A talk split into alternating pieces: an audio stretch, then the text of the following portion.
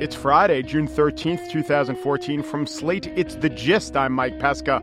So, when a Flag Day falls on a weekend, as it will tomorrow, it is observed on a Friday. But really, it's almost never observed at all. How did Flag Day start? You probably didn't ask. Well, there are a few people who claim to have started Flag Day. But the most recognized claim, according to the veterans group that I consulted, comes from New York City. A professor named George Balch who is the principal of a free kindergarten for the poor of New York City. De Blasio would have loved this guy. On June 14th, 1889, he had his kindergarten engage in patriotic ceremonies and he might be, in fact, the father of Flag Day. There are others who claim to be the father or mothers of Flag Day. Another claim comes from Philadelphia. The Society of Colonial Dames. I love that. A. When you see a flag who's left holding a bag. Yeah, dames. So these dames maybe wanted to get a Flag Day going. A few others said Flag Day now, June 14th, Flag Day and it wasn't actually made into law until the 1940s. But I want to tell you about another holiday that fell into disfavor that is flag related. So it's Vexalala Lish, or it's Vexalala Jish, I guess you could call it. Evacuation Day. Who was doing the evacuating? The Brits, of course. The date was November 25th, 1783. The last British troops left Manhattan, and then General George Washington marched his troops to lower Manhattan. Triumph. But no, there was a flag atop a pole that a departing redcoat had nailed there and, oh, these wily redcoats, he greased the pole. For a day, people tried to climb up the pole and get that Union Jack down, and it didn't work until an Army veteran, John Van Arsdale, using wooden cleats, nails, a ladder, went up the pole and he put the American flag up. And thereafter, for about a century, the day was marked and the big activity was patriotic schoolboys engaged in bouts of climbing greased poles. Climb the greased pole of liberty, lads! The cry would ring out from hamlet to hollow. But notice the date, November 25th. Evacuation Day overlapped with Thanksgiving, and it fell into disfavor. The greased pole industry took a big hit. It went to decline until it was later reinvented and rehabbed in another venue. And the name of the first strip club owner to have a stripper pole was Grover Van Arsdale, the great great grandson of John Van Arsdale. That is not true. I invented all that up. But still, now you know the rest of the story. Everything else is true. So happy Flag Day. But if you really love this country, you'll grease a pole and scale it for liberty. On the show today, lover of language Ben Yagoda will be on to talk about some quirks of speech. I will spiel about dead doves and crayfish, and we'll give out our Lobstar of the Ann Twig Award. But first, everything's bigger in Texas, including the mandated length of firearm that a citizen is allowed to carry in public.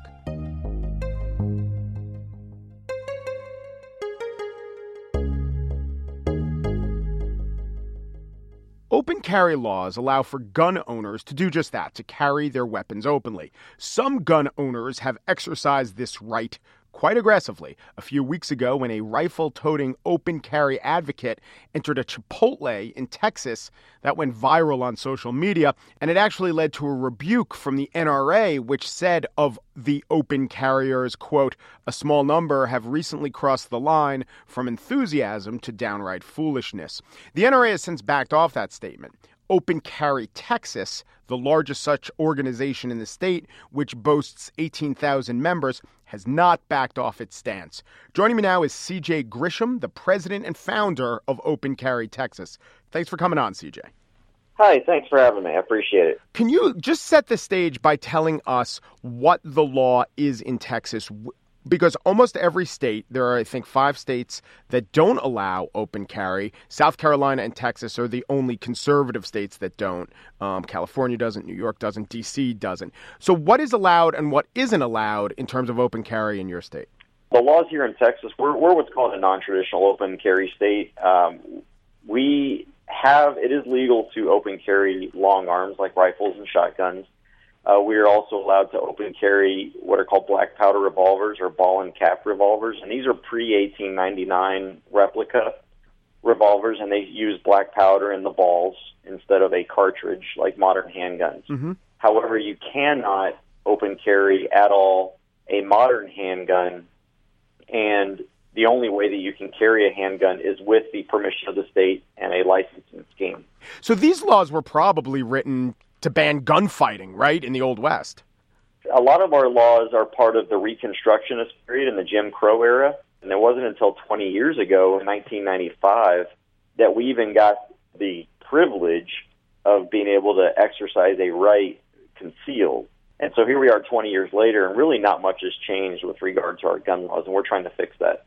Right. So, why do you think that the best way to do that is to be really ostentatious in uh, how you carry the guns that you're allowed to carry and things like going into businesses? Well, first of all, we don't go into businesses anymore. We haven't done that for quite some time. The images that are being posted about our group are months old, and in some cases from last year. For example, the Target thing is from last year.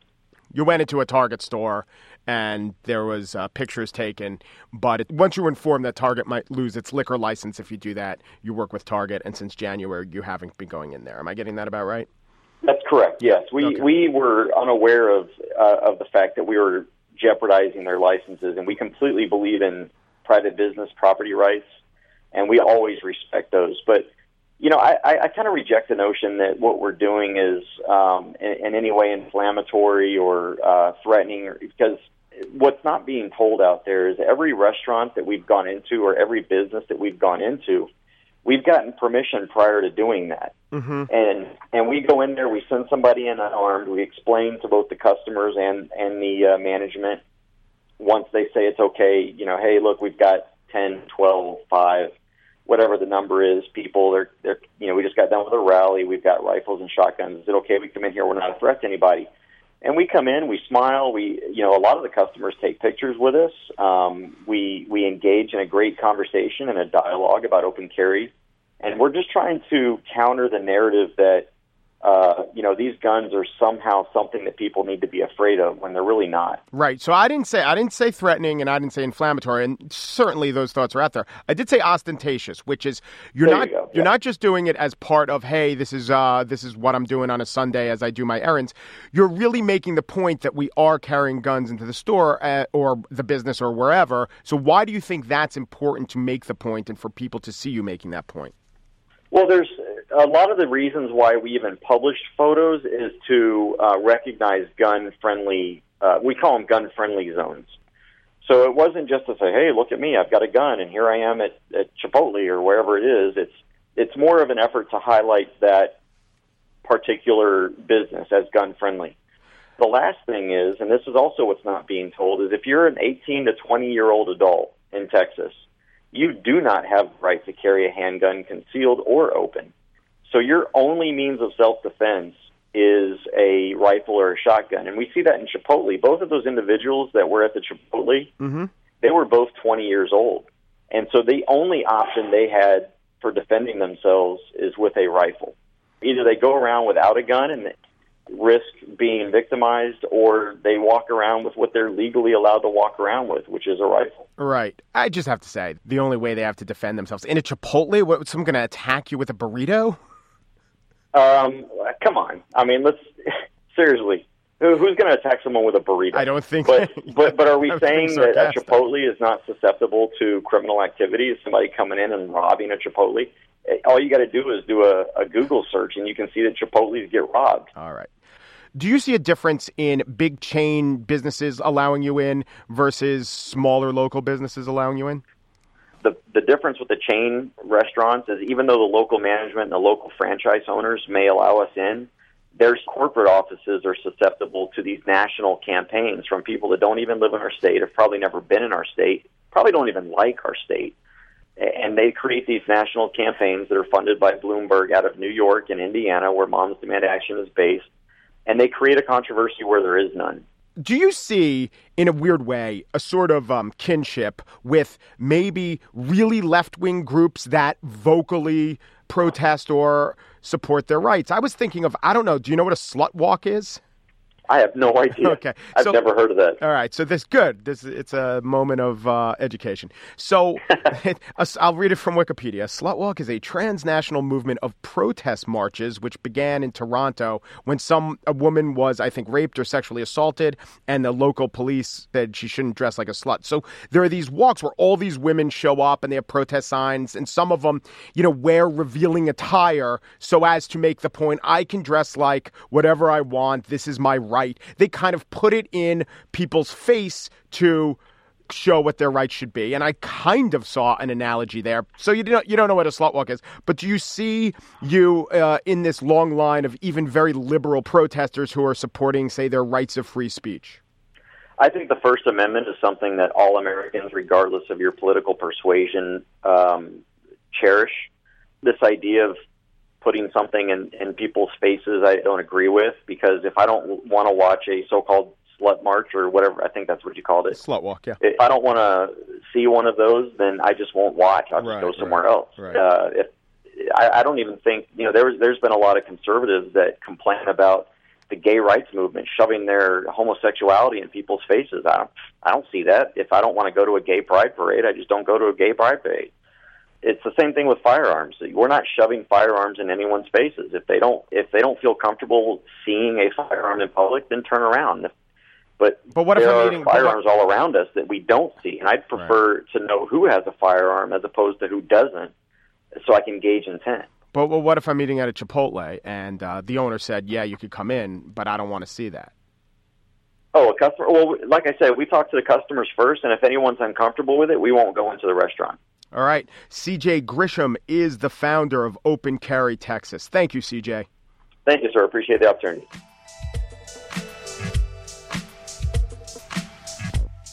Ben Yagoda teaches journalism and is a wordsmith, and now he's come out with You Need to Read This The Death of the Imperative Mode, The Rise of the American Glottal Stop, The Bizarre Popularity of Amongst and Other Cuckoo Things That Have Happened to the English Language. Hello, Ben. Mike, hello. Cuckoo crazy. Amongst. I like amongst and I like whilst, and I think it gives me a false sense of formality. But why is amongst amongst the most annoying words to you? Well, you know, I, I hate to admit it because I'm supposed to be a wordsmith, as you said, and not annoyed and just the kind of scientist above it all. Yeah. But actually, that's one that does annoy me. I have to admit, you you sense that it's just two extra needless letters. Yeah. it's a kind of old English sounding word. We had this actually excellent word, among, Yeah. that worked perfectly well.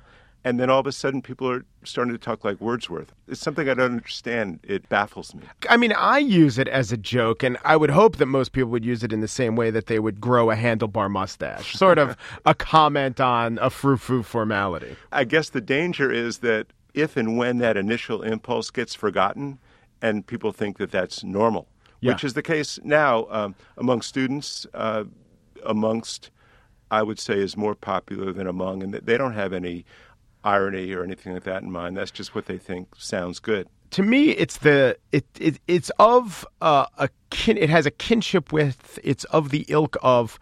Off, often hitting the T and often Exactly. which is doing something wrong to show that you really know how to do it right, but you're doing it wrong. I, I think I don't. I think you give those people who do it too much credit. I, My theory is that it's to be talking for a longer amount of time. Yeah. So often, and in fact, more popular than often is oftentimes. Oftentimes. Which means nothing different from often. Just takes a lot longer to say. A lot of phrases with time take up too much time, like period of time. You can just kill the time. John- and we're killing time. John Dean, uh, this point in time, that was his famous contribution in Watergate. Uh, but it, it's, you know, I've done a lot about uh, English expressions or even pseudo English expressions that have become common in America, amongst being one. Another weird one that I think I write about in the book is the spelling of advisor. There's a traditional word advisor a d v i s e r. The new york times still does it that way. The new yorker does it that way. Everybody else my merrill lynch account on my university is or Yeah. why? It sounds fancier Most OR professions, I think, are of a higher caliber, except maybe sailor. but mayor certainly is. doctor Yeah. A- and the other one is the spelling of gray Yes. G R A Y versus G R E Y. Uh, if you look at a Google en- Ngram, G R E Y is way, way ahead. And I wrote about this once, and people responded to me and said, Well, no, those are different colors. What? The EY is a smoother, silverer kind of thing. And I think that's totally uh, Right. in, in their minds, but EY is way, way over AY at this point. Yeah, gray is the overcast sky in London. G R E Y, it's G R A Y if it's an overcast sky in Albany. Exactly. How what is the best way to make peace with the fact that you know all these rules of language and grammar but don't want to be a scold and don't want to have it overwhelm you? I mean, I try not to correct people. I get things wrong all the time. And yet I have children and I'm going to correct them and help them. You know, but some things just hit my ear as, oh, yeah, people say disinterested when they mean uninterested. But another is the fewer with countable terms instead of less. You know, we have, well, there's less tomatoes for sale. And it just, I'm not going to say it drives me crazy, but I al- it always smacks me just as much as if you had said ain't or something that everyone knows is horrible grammar. But what do you do? What do you do with that information? What's the best way to process it and still be a respected member of society? Uh, well, uh, I have a rule that correcting someone is always wrong unless it's your child, Yeah. your student, or your employee. That that's pretty much it. Otherwise, uh, be, judge them, judge them silently.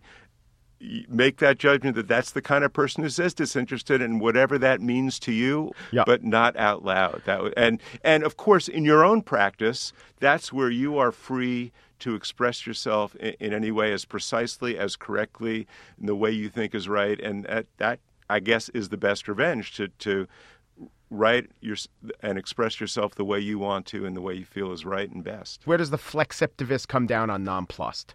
Which should mean, think about the word non, not plus, so minus. So, like taken aback or bewildered. That's what it should mean. Right. But And- people think it means unfazed. and, and you can trace the sort of introduction of that. And well, well, certainly arithmetically, uh, you can choose the numbers. So if almost everyone uses decimate to mean get rid of rather than get rid of one tenth. Yes. You know that that's there. It's done. It's, Give up the ghost, Give man. up the ghost. Yes. Uh, nonplussed. It's probably in that thirty to forty percent using it that so-called wrong way. So don't. All right, so some of your best stuff comes from the same place that Bill James' best stuff comes from asking a question, why is this so? Things that you noticed. So maybe you could talk about not maybe even a word, but a cadence or the way people talk that you have noticed that you put in the book. Well, the one that's kind of closest to my heart is it's in the subtitle is glottal stop. American glottal stop. Now, glottal stop traditionally is associated with like a Dick Van Dyke Cockney sort of thing, a little bit of luck. and a little bit of luck. And the Beatles spoke that way. Again, my students, which along with my children, are the, really the best uh, laboratory for me. I eight or ten years ago started hearing them use that glottal stop, especially women. So important. Button. It's something associated with people in the east of London, and this was in Delaware, and kids from New Jersey. It turned out that there had been some writing about it in the literature. It's a youth thing associated with certain geographical pockets, and oddly, very prominent in hip hop. So there's an African American thing going in there. A lot of these kids were listening to hip hop. I was uh, keyed to a Salt-n-Pepa uh, track from about 15 years ago. When me, you gotta let me know something. It's something that, to me, kind of makes life worth living. that these New Jersey kids are using glottal stop. Oh, no, you didn't.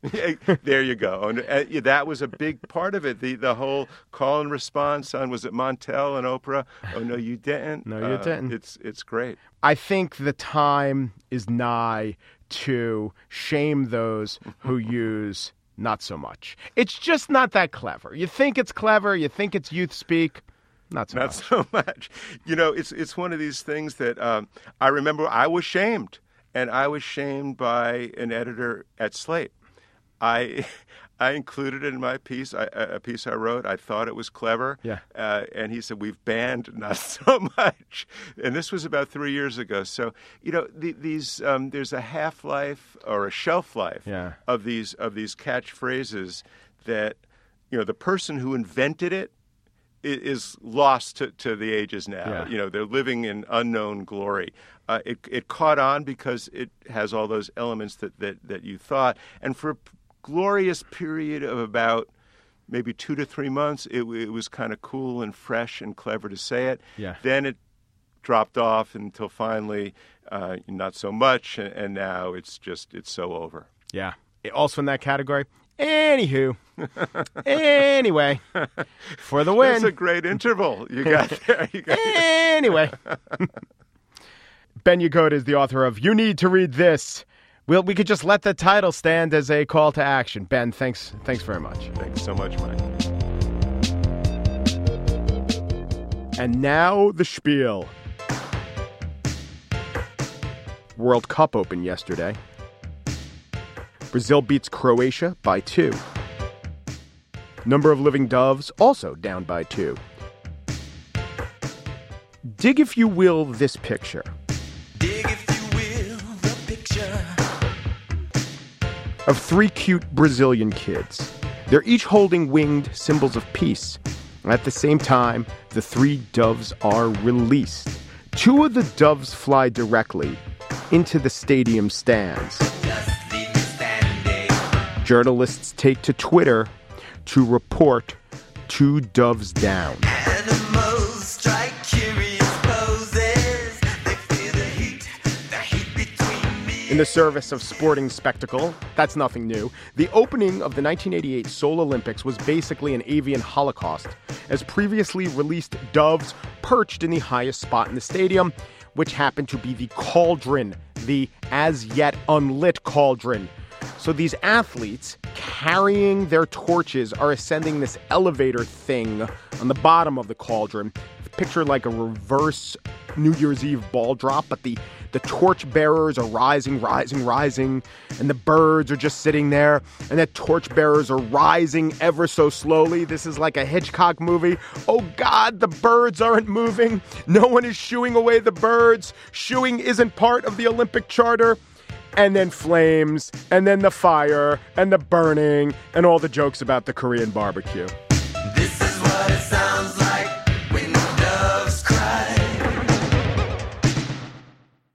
But doves aren't the only animals feeling the pain. No, crayfish, also known as crawfish, also known as crawdads, can experience anxiety.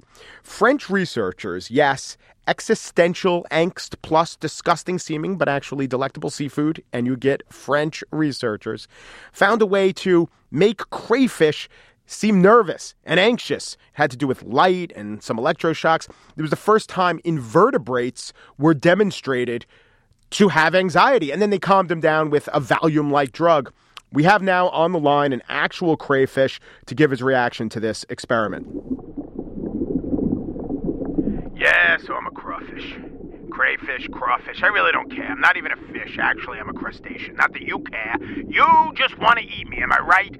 And that's why I'm anxious. You want to eat me! Oh, sure. Some of you are saying, oh no, I'm a vegetarian. I'm a pescatarian. I'm not a crustacean. Yeah, well, it doesn't matter if you in particular don't eat crayfish. There are so many crayfish out there who know nothing but getting eaten, and that is the point of hashtag yes all crayfish.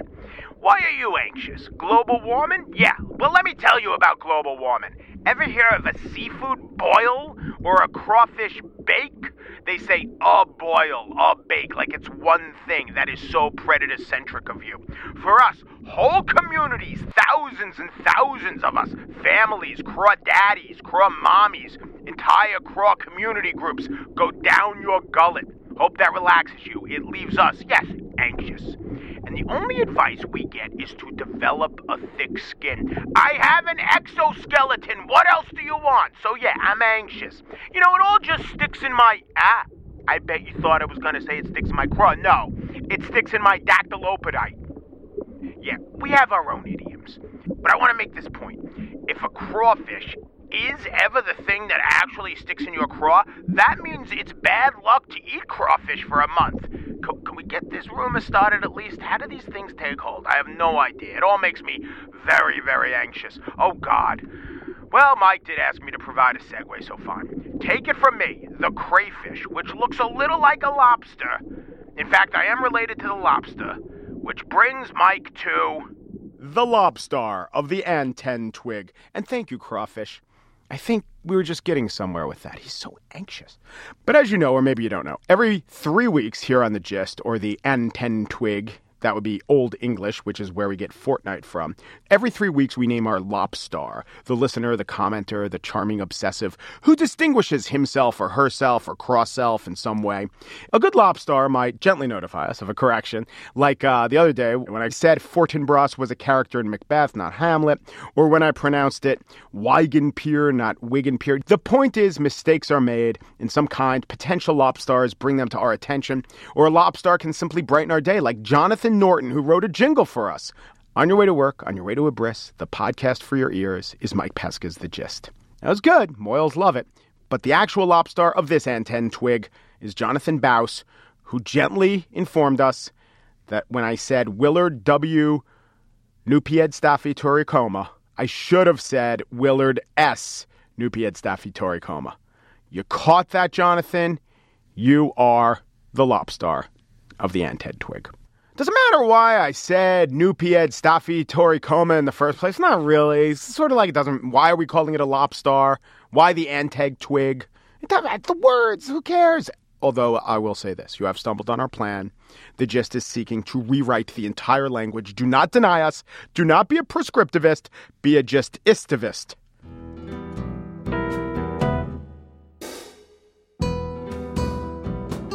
And that is it for today's show. Andrea Silenzi, producer of Slate Podcasts, is the granddaughter of Phyllis, and Phyllis is celebrating her birthday today. So happy birthday, Phyllis. Andy Bowers is executive producer of Slate Podcasts. He hails from a long line of Canuck fur trappers.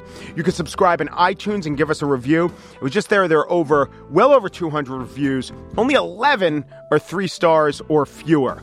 So that's awesome. Thank you for those reviews. You could listen to us on uh, Android or iOS device like Stitcher, TuneIn, or iCloud. We are the Slate Daily Podcast feed. If you want an email from us, go to slate.com slash just email and sign up, and we'll send you an email every day as soon as the gist posts. We're on facebook.com slash slate gist. And here's your consumer tip of the day. If you order your burrito with half carnitas and half ammo, you get pretty much the same amount as ammo as if you had just asked for extra ammo. Thanks for listening.